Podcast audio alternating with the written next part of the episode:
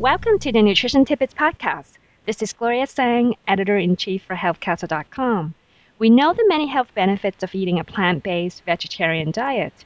In fact, vegetarians live 3.6 years longer than meat eaters. So, you want to become one, but don't want to eat cardboard soy products every day? You're not alone. Joining me today is nutritionist Dawn Jackson Blattner, author of The Flexitarian Diet. She's here today to tell us how to become a vegetarian the 21st century way. Thank you for joining me, Dawn. Thank you for having me.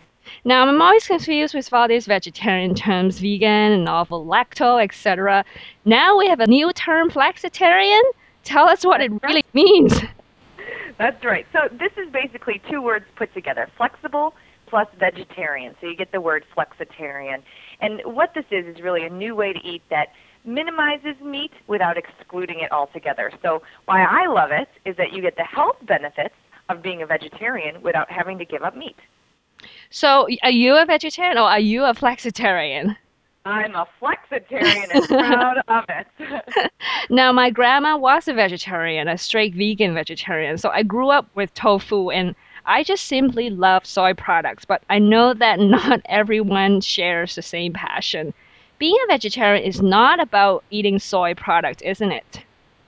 Well, you know what's great about this book is really for people who have the tendency to want to eat more vegetarian foods, but really just don't know where to get started. So even in the first chapter, uh, where it talks about different food groups, I go through not only soybeans, but I go through all different kinds of beans and nuts and seeds you can put in your diet to replace meat, but not necessarily exclude it altogether. Mm-hmm. So, what appropriate, I guess, what are some of the protein foods that you suggest to replace meat? Well, to be a flexitarian, you can either be a beginner, advanced, or an expert. So if you're beginner, you would have two meatless days per week. If you were advanced, you'd have three or four meatless days per week. And if you were the expert, you would have five or more meatless days per week. So depending on how aggressive you're going to get would be, you know, what types of proteins you would um, have to start using. So if you're just doing it a couple of times a week, you know, maybe you'll try garbanzo beans and black beans and maybe some almonds. If you're going full Monty, you're really going to need to have a lot more variety. So you're going to try different kinds of beans, maybe more like the white beans and my favorite large lima beans. I think those are great and all sorts of different tofu and tempeh, all sorts of fun protein foods that you can start uh, experimenting with. That's good to know. Now, Dawn, when we had, uh, we, we actually talked about the benefits of beans a few months ago, and many of our readers just wrote to us and said, This is so hard to prepare.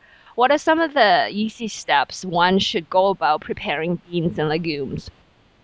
Well, I think uh, the first very exciting thing about this book is that it's 60% recipes because I know that people really want to learn how to prepare this food. And the recipes only have five main ingredients. So they are super easy. And one of the things that I think is really overlooked and so convenient is using canned beans. Mm-hmm. Those are already ready to go. You just rinse them and drain them, and 40% of the sodium washes away, and you can start putting them into stir fries, into pasta, into pita pockets for lunch. It really is an amazing time saver um, that can easily get people eating beans uh, and loving them in a very convenient way. Mm-hmm. Now, please walk us through for someone who has never been a vegetarian but has heard this interview and they want to start become the beginners that you were talking about in your book. What is the steps that you can show us how to become a flexitarian? Well, what is so great is you just open it up to a recipe, whether it's breakfast, lunch, or dinner, even snacks I have included in the book, and you can just start trying recipes. Or if you're looking for something, you know, more structured, a lot of people love structure.